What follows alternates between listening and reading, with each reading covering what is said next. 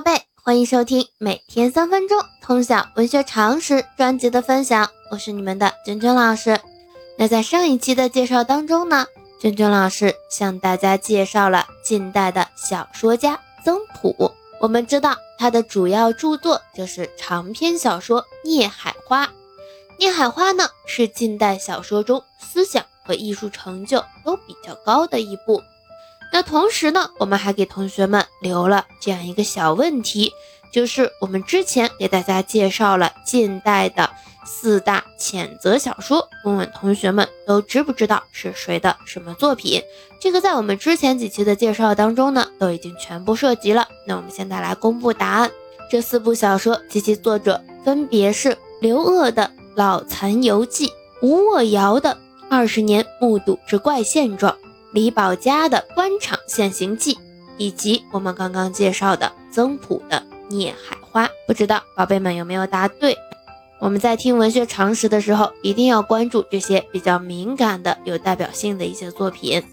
那我们今天呢，要向大家介绍的是近代著名的政治家、文学家梁启超。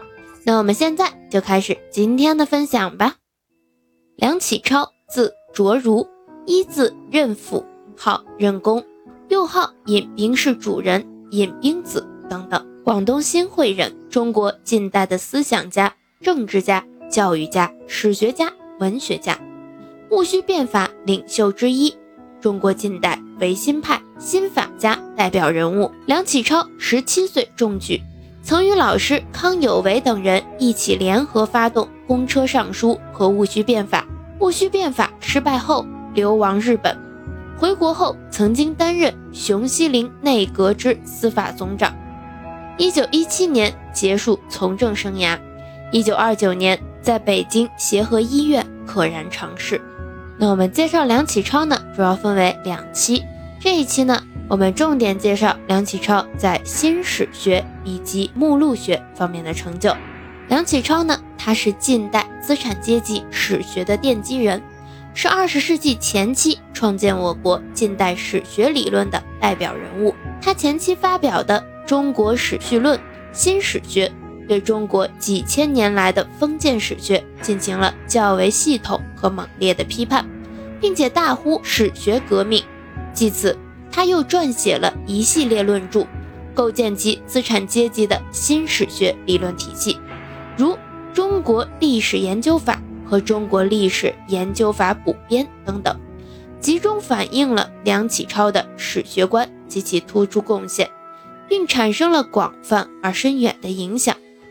戊戌变法失败后，他接连发表震动一时的《中国史序论》和《新史学》，猛烈抨击封建史学，倡导史学革命，较为系统地阐述了有关史学功用、历史哲学、治史态度。和方法等一系列资产阶级史学主张。那在目录学方面呢？梁启超一生于目录学贡献卓越，代表著作有《西学书目表》，在分类注录上有创新，类分学、政、教，实有西学、政学两类。这个分类体系突破了被定为永志的四部分类体系，为近代西方图书分类法的输入。和我国新分类法的产生开辟了道路。该目著录西学书籍四百种，西政书籍一百六十八种，光绪二十二年成书。其他目录学著作有《西书提要》《东极月旦》《国学入门书要目及其读法》《读书分阅课程》《要集解题及其读法》《佛经目录在中国目录学之位置》等十余种。那我们今天的介绍就到这里，在明天的介绍当中呢，我们会向大家介绍梁启超在图书馆学以及在文学方面的一些主要成就。喜欢咱们节目的，长期关注我的喜马拉雅号，我们明天见。